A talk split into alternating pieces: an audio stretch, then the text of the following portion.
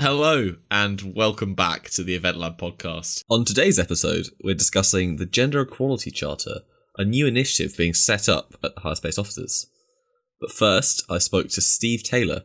Steve is the communications director for the European Pride Organisers Association, and he came in to talk about the process of organising a Pride festival and how collaboration with events professionals can benefit everyone involved. So, I'll hand you over to the interview. So, Steve, thank you so much for coming on the uh, Event Lab podcast today. It's Thank amazing you. to have you on. Um, I was, yeah, would you like to give the listeners a little bit of an introduction about yourself and what it is you do? Yeah, so I got involved with Pride in London in 2013, which was a new organisation that took over the running of London's and the capital city's Pride event. Um, and I had various roles with them until last year when I retired, I suppose is the word. Um, but I'm also uh, on the board of Europride, which is the European Pride Organisers Association. Um, and I was a founding member of the UK Pride Network, which uh, two years ago uh, started with 90 different prides in the UK, and there are now 130. So, kind of a huge increase, and I think a lot of that is down to the network kind of facilitating and helping people get them set up. Um, and in my day job, I work in Brussels, and I'm a, a communications director for a LGBTI human rights organisation. That's amazing. So yeah, so I guess that's um, that's why I wanted to have you on the show because I mean it's the you know volunteers and there's so many pride organisers put so much sort of hard work and dedication into into making these things happen. Uh, and you had an article in Access All Areas kind of talking about what uh, events professionals can do to sort of better collaborate with with these volunteers in, in sort of making better pride events. So we wanted to have a little, chat about that. Uh, of course, it's um, it's LGBT History Month, so we thought It is. yeah, we'd, we'd just love to find out more about what goes into into making an amazing Pride event. Well, I mean, you know, we're, we're coming up now to the, I guess, the, towards the 50th anniversary of the first Pride in the UK, which was the first Pride in Europe. That was in London in 1972. Um, and it was a group of people who marched with the police. We're not sure whether the police were protecting them or protecting the public.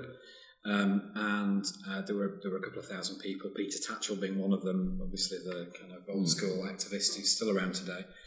Um, and over the years, it's developed and it's become now, if you look at certainly Pride in London now, which attracted last year over a million people to the streets. Um, you know, 20, 30,000 people in a parade, 70,000 people through Trafalgar Square over the course of the day. But then if you look back at the history, 20 years ago, the, the festival part of Pride was on Clapham Common. It's been in Brockwell Park, in Finsbury Park, so it's moved around. It's now very much a central London event, but with lots of festival events that take place um, around different areas of London.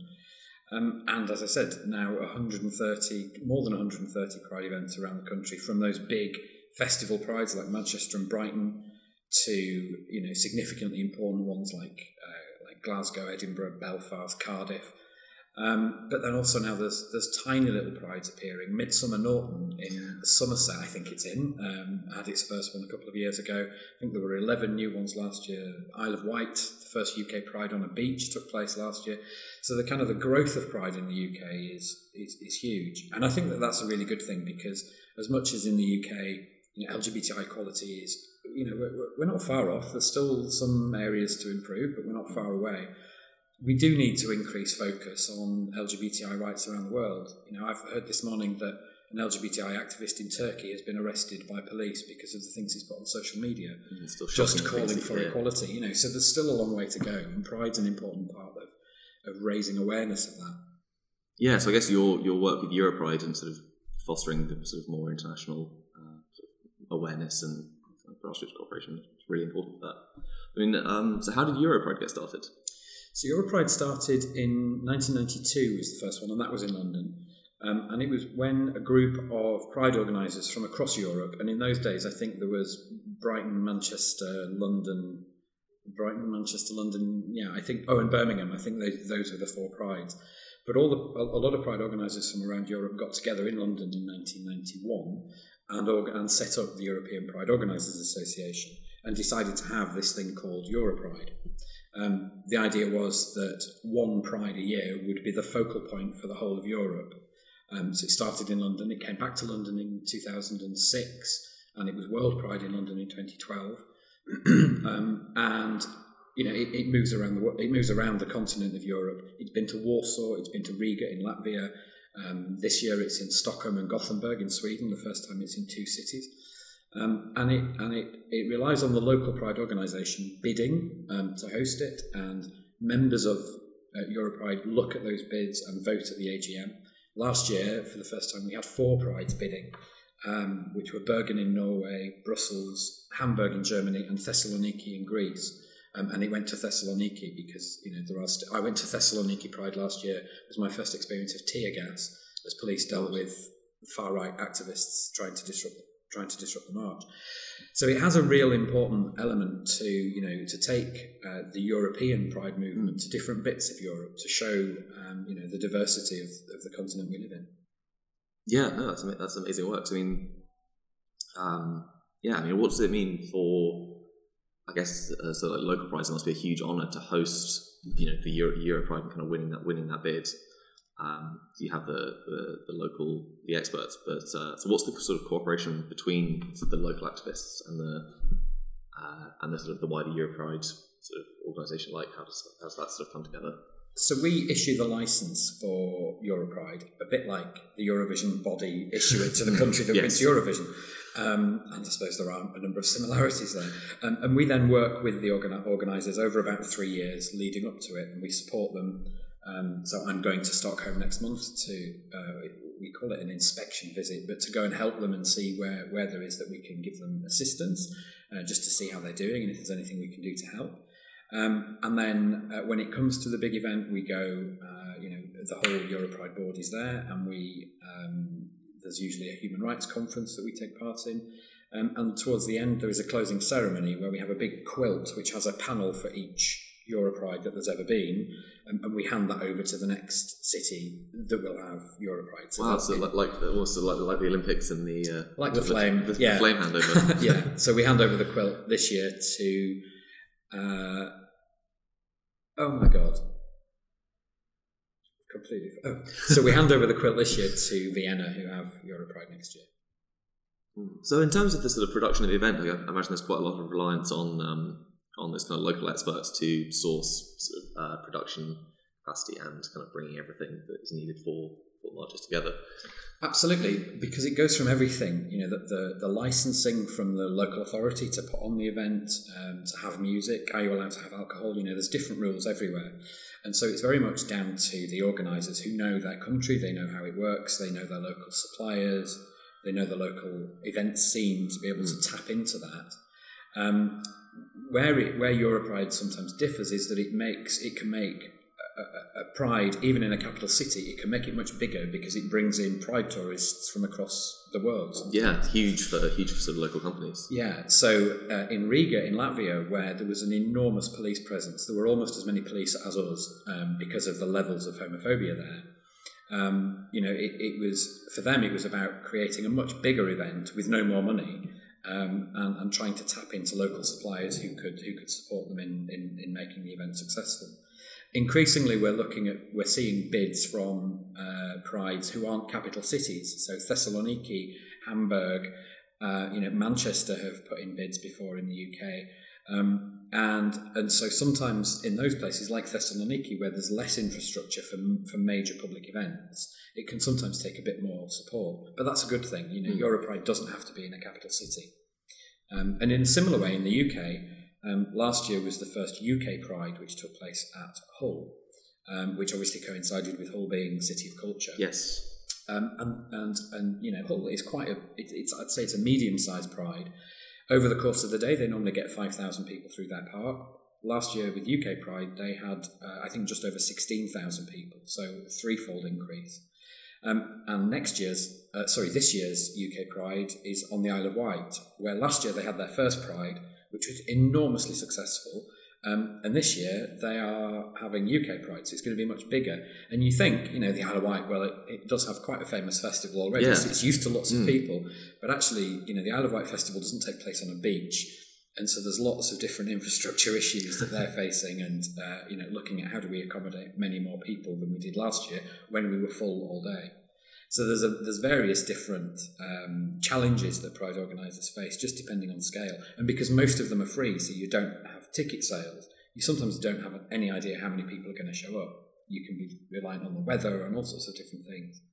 Yeah, so I mean, I mean, funding the the Pride events must be a must be a tricky thing. So I guess you have sort of professional events producers, suppliers who are perhaps skeptical of doing so much with sort of limited budgets, uh, and perhaps you know not as cooperative with the kind of volunteers as they could be. I mean, what uh, I guess what advice would you have for uh, people sort of in the events industry for sort of cooperating more and sort of working with the, uh, the Pride organisations? I, mean, I think my, my perspective comes from, from Pride in London, where in, in 2012 the organisation collapsed, and so a new organisation had to be found to set up to run London's Pride event. And it was by and large set up by people who'd never run, set up, or delivered a public event before. Um, and so it was lots of people who were just kind of taking advice from a few people who knew, um, but actually bringing in advice from some event professionals who, mm. who gave pro bono support. And from the second year onwards, actually engaging a major London events company to, to deliver the production side because there was funding there to do it. Um, I think what you do find with Pride is that because you know you wouldn't do this if you weren't passionate about it. You wouldn't give up most of your spare time um, and indeed most of your summer to do this if it wasn't something you were passionate about. And if you're passionate about it, you're going to want to do it right. Um, and I think that there's a there's, there's things that the that what we you know what we call events profs could learn from Pride organisers and vice versa. Um, and it might be even just uh, you know offering a couple of days support, uh, you know, or you know let's have a meeting every couple of weeks in the two months leading up to your pride. There might be things we can help you with. We might know local licensing of like local licensing people who can help you. We might know local bar suppliers. Uh, you know, we might be able to help you uh, work out your event management plan or your event control center. You know, there's lots of things that event profs, if they just want to be philanthropic and mm. support the local community, there's lots of ways in which they can do that. And I think also there's things that they can learn from pride organisers who you know, in London on the day of Pride, Pride in London mobilises more than 1,200 volunteers to deliver the event. It has three, two to 300 volunteers who work all year round. Now, if you're a commercial events company, ethically, you're not going to be able to get volunteers because you're there to make money out of delivering a service. But in terms of mobilising people, and festivals rely a lot on volunteers who come for, for the ticket and, and then steward at the festival. I think there is there are areas where uh, pride organisers and event professionals can work together um, and, and, learn a lot from each other. And the classic example for me is uh, Proud Events, which is a, a London-based events company which was set up by uh, two uh, three guys, Ben, Harry, and uh, Andy, who have huge Pride experience, probably 20 years of Pride experience between them, um, and gave up their previous careers. Um, you know, very good, uh, very good jobs to set up an events company, and are doing fantastically well. Not just in LGBT events, but in in mainstream events. So that's the level that people get to through. Pride. It's not. It's a mistake to think of Pride organisers as always being, uh, you know, amateurish or not really knowing what they're doing. Because I've seen some incredible production at Pride events, uh, not just in the UK but across Europe as well. Yeah, I mean, it must, must take some real skills to be able to go from sort of organising a, an event in a capital city like London to suddenly then organising a similar event on uh, the Isle of Wight beaches. I mean, there's yeah. just the sort of the uh, the sort of quirks of different of the, the different locations must sort of, sort of throw That's it, and every things. yeah, and every single pride is different. You know, so yeah, 130 prides in the UK, 130 very different events, different values, different organisations. Uh, you know, different stage lineups. Some have marches, some don't. Some have stages, some don't. You know, there's a there's a vast array, um, and that's why that's why going to I find going to Pride so enjoyable because you see so many different uh, production setups. Mm, I imagine there's a, a lot that Event Profs could learn from, I guess, just what it takes to coordinate with local communities and kind of adapt to to their needs. Mm. Is sort of thing. Um, but I mean, London Pride every year always generates such an incredible buzz. Like it's always it's sort of you can kind of feel it in, in the city. But I mean, there's I imagine um, there's a lot of venues would, that could could benefit that from both supporting and, and promoting it because then it brings in so many people for who come in for the event and all of the the pride tourism that occurs that you know, lots lots of people will be looking to book after parties, side events. There is that, but then it's also uh, you know because because London has had Pride for forty five years now. It, it, it's a fixture on the calendar, and so the bars, for example, in Soho, know that they're going to be really busy that day. So actually, the, the difficulty for them, or the difficulty for Pride in London, is to say, well, why should they support us? Because they're going to be busy. They're not necessarily busy all year round, and, and the money that they make at Pride weekend when LGBT venues are facing huge financial pressures just to stay open, the Pride weekend can actually be a, a pot of money that supports them throughout the rest of the year. Um, and you know, hotels in London in July are usually full of tourists. So you know, why should they offer special deals to Pride? It's quite a difficult. It's quite a difficult yeah. area to um, to navigate. And lots of people think, oh, you know, Pride in London must get everything given to them, thrown at them. Actually, the the, the sponsorship and fundraising uh, and partnerships team work incredibly hard because it costs a million pounds to deliver Pride in London. Uh, the mayor gives a, a, a proportion of that, but the vast majority of it has to be raised. Uh, you know, and people don't generally donate to Pride, um, so it's a, finding the money to deliver it is, is incredibly difficult. Whether it's London on a million pounds or you know a, a small Pride on ten thousand pounds, you have to find that money from somewhere, and that's often the most difficult thing. So you know, support from event professionals who might be able to lend a bit of kit, yeah, um, or you know, lend a bit of expertise can make an enormous difference. Yeah, no, so so important to kind of, for for the events industry to try and try and lend that help right hand, mm. and then you know, we uh, we hopefully sort of all benefit. Really. Absolutely, yeah. Yeah, no, it's fascinating to hear about. But um, I know uh, you've only got a short amount of time, so I thought we'd, we'd wrap up this interview with a, a couple of quick fire questions. Okay. These just kind of fun little fun little things just to just to get an idea of uh, of you. So uh, it'll be either or. Just you. I'll uh, I'll give you two options. You just pick one. Okay. Okay. So tea or coffee? Uh, tea with two tea bags. Strong. Very. Paris or Rome? Paris. Fiction, non-fiction. Oh, non-fiction. Ooh. Summer or winter? Summer for all the prides. of course. Doesn't even need asking. Punk rock or classical? Oh, classical. I think that's a tough one. I don't know. It depends on my mood. Uh, finally, Danny DeVito or Danny Dyer? Can I have neither? Dyer, Danny Dyer, I suppose. Yeah, thank you so much. It's been yeah so insightful to, to have you on, and yeah, hopefully we'll see we'll see more support um, mm. and that kind of shared expertise between between the pride organisations and the events industry. And if, if any event professionals listening want to get involved, if they go to the prideorganisers.uk website, you'll find all the prides listed on there, um, and get in touch with your local pride, and I'm sure they'd be really pleased to hear from you. Yeah, that'd be great. Are there any um, sort of social media uh, things people should be looking out for? Well, it's worth following um, Pride Organisers uh, Network on Twitter, um, which is at UK Pride Organisers, and they have a Facebook page. Um, and that brings together all but two of the Pride organisers in the UK. So it's a really great place to start if you want to make that connection. Uh, and if anyone's interested in, in volunteering for uh, for any of the prides, is there, is there a place they can sign up to do that? Well, again, it's each pride because they're all different, completely separate organisations. All their websites have this is how to volunteer. Um, it's often if you're coming at this from a, an event professional background, you're not just you know somebody who wants to help out, but you've got serious expertise. Um, then it's you know definitely worth looking at the contacts on their website and contacting their chair or you know a, a senior member of the team and saying, look, this is what I've got to offer because uh, you know I think most prides would always be crying out for people who've got skills and expertise in event delivery to, to, to get involved. Yeah, great. Yeah, thank you so much. Okay.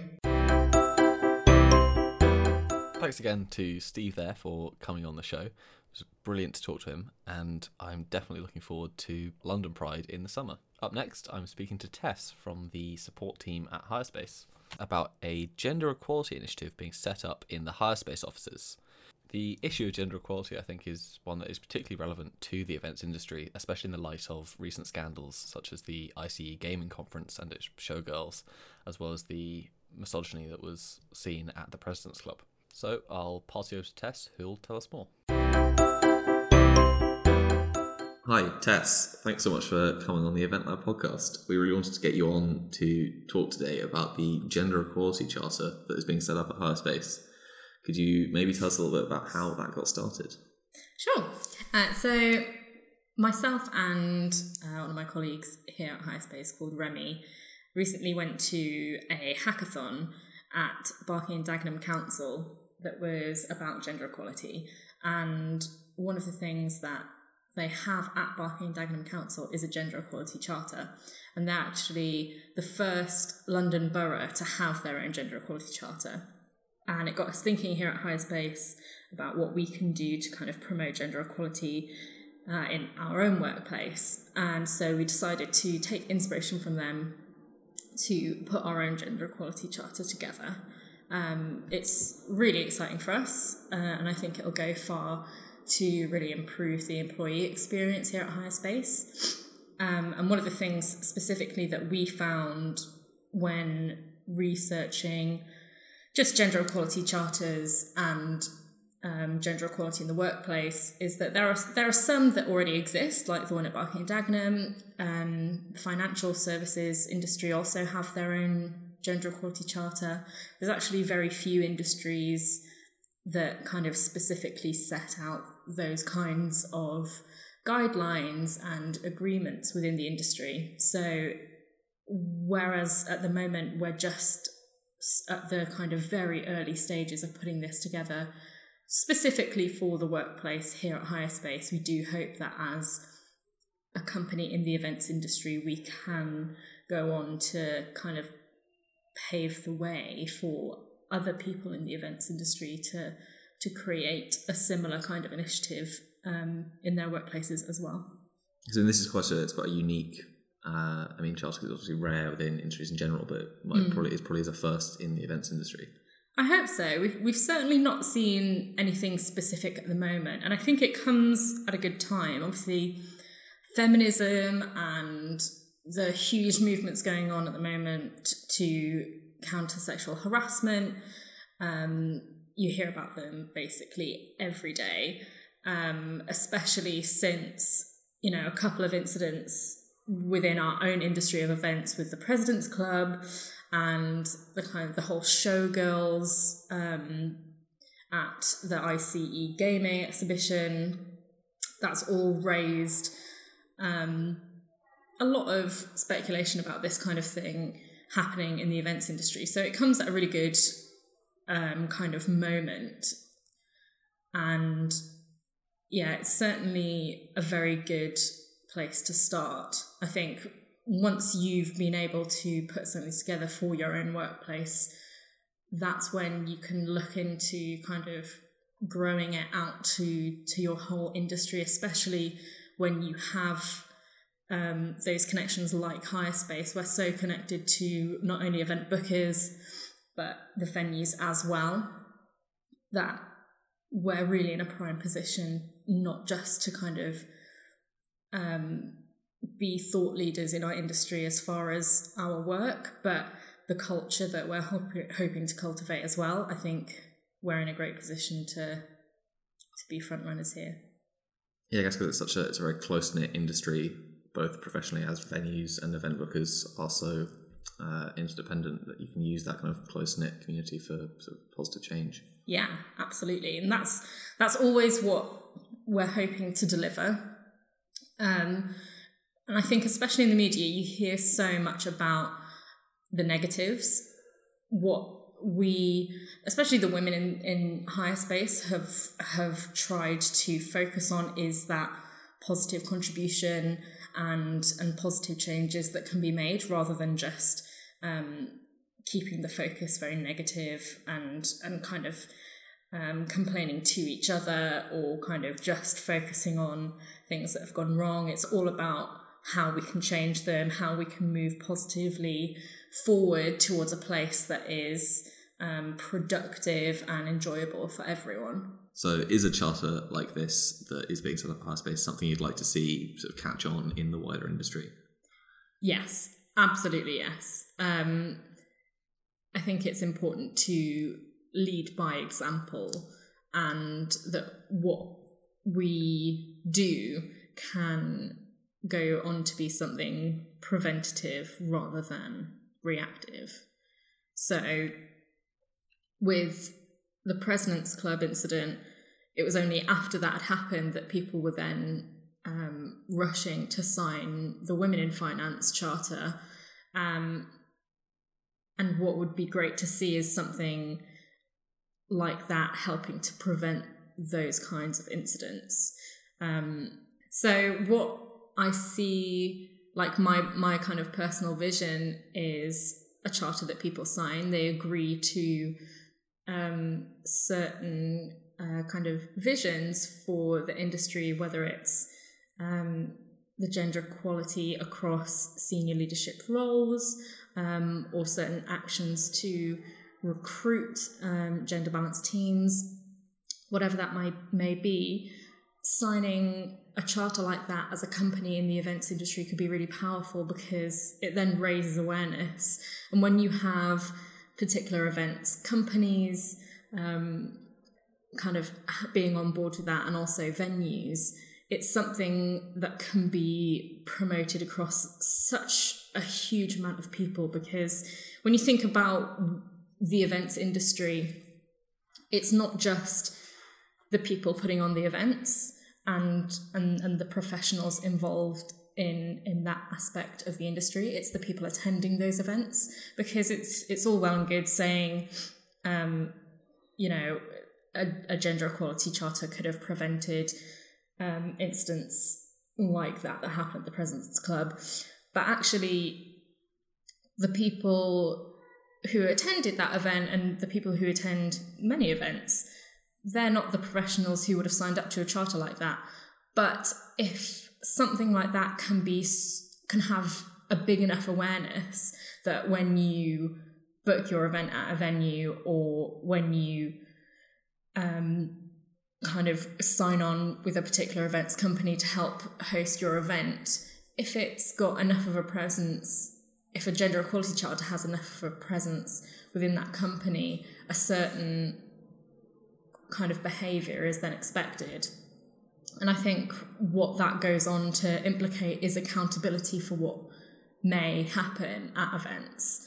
Um, and it gives people a certain amount of protection where if they feel like something um, something unfair has happened to them as far as gender discrimination or sexual harassment, they have something to back them up in the form of a gender equality charter that will serve as kind of their platform for getting action done to to solve whatever happened if that makes sense so i guess yeah i guess in terms of implementing more of uh, getting more companies to sign up to to charters like these? do you think it really needs to come from kind of leader, leadership positions within these companies? Because we uh, spoke to Helen Moon a few episodes back about sort of encouraging uh, culture change in companies to improve uh, mental well-being events, and she was she said it was really important that like leadership teams take this up in order to kind of enact a kind of a, a change in culture uh, in that case to improve the kind of mental well-being. But i imagine there's probably very strong ties to uh, people feeling more comfortable and that they have opportunities in the workplace so would you, would you say that the sort of leadership it has a has a very important role to play in terms of affecting changes like this yeah i think leadership does have an important role but i wouldn't say I wouldn't go so far as to saying that people who aren't in leadership roles shouldn't speak up about it or be afraid to take the lead in promoting initiatives like this. And I think where where positive change really comes from is from seeing people in leadership positions that resemble you.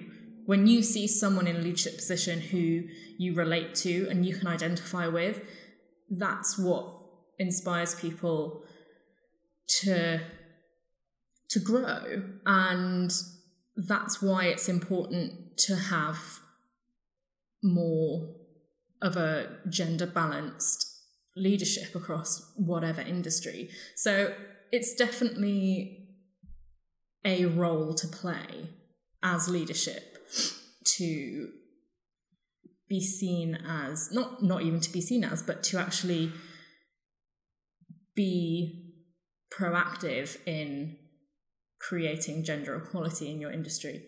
But if you experience or um, or just kind of if you experience gender equality as someone who's not in leadership, you shouldn't be afraid to go to your leadership and say, This is what we should have, and this is the expectation that I have for how I want to be treated in the workplace. So, because without that, without people saying what they want, you won't get anywhere. So, and that's, you know, in part how we've started at Hirespace. It's not always been leadership want to do this. So that's what we're doing. You know, Hirespace are great at listening to their employees and and being proactive based on what everyone says. And so that's that's how it all started. Kind of as a group, as a company, on all kind of levels of seniority and leadership. We talked about gender equality and having more women in leadership and and that's really how it got started. So it doesn't even though leadership does have a very important role to play in in kind of moving everything forward, people shouldn't be afraid to be the movers and shakers um, despite not being in in a, the most powerful position. Great stuff. Yeah, I think this is definitely something we'll see discussed more uh, at Event Lab. We had a discuss. I think it was a discussion panel about it at Event Lab 2017. Thanks to Tess there for speaking to us. Absolutely an issue we would love to see the events industry make more positive progress with.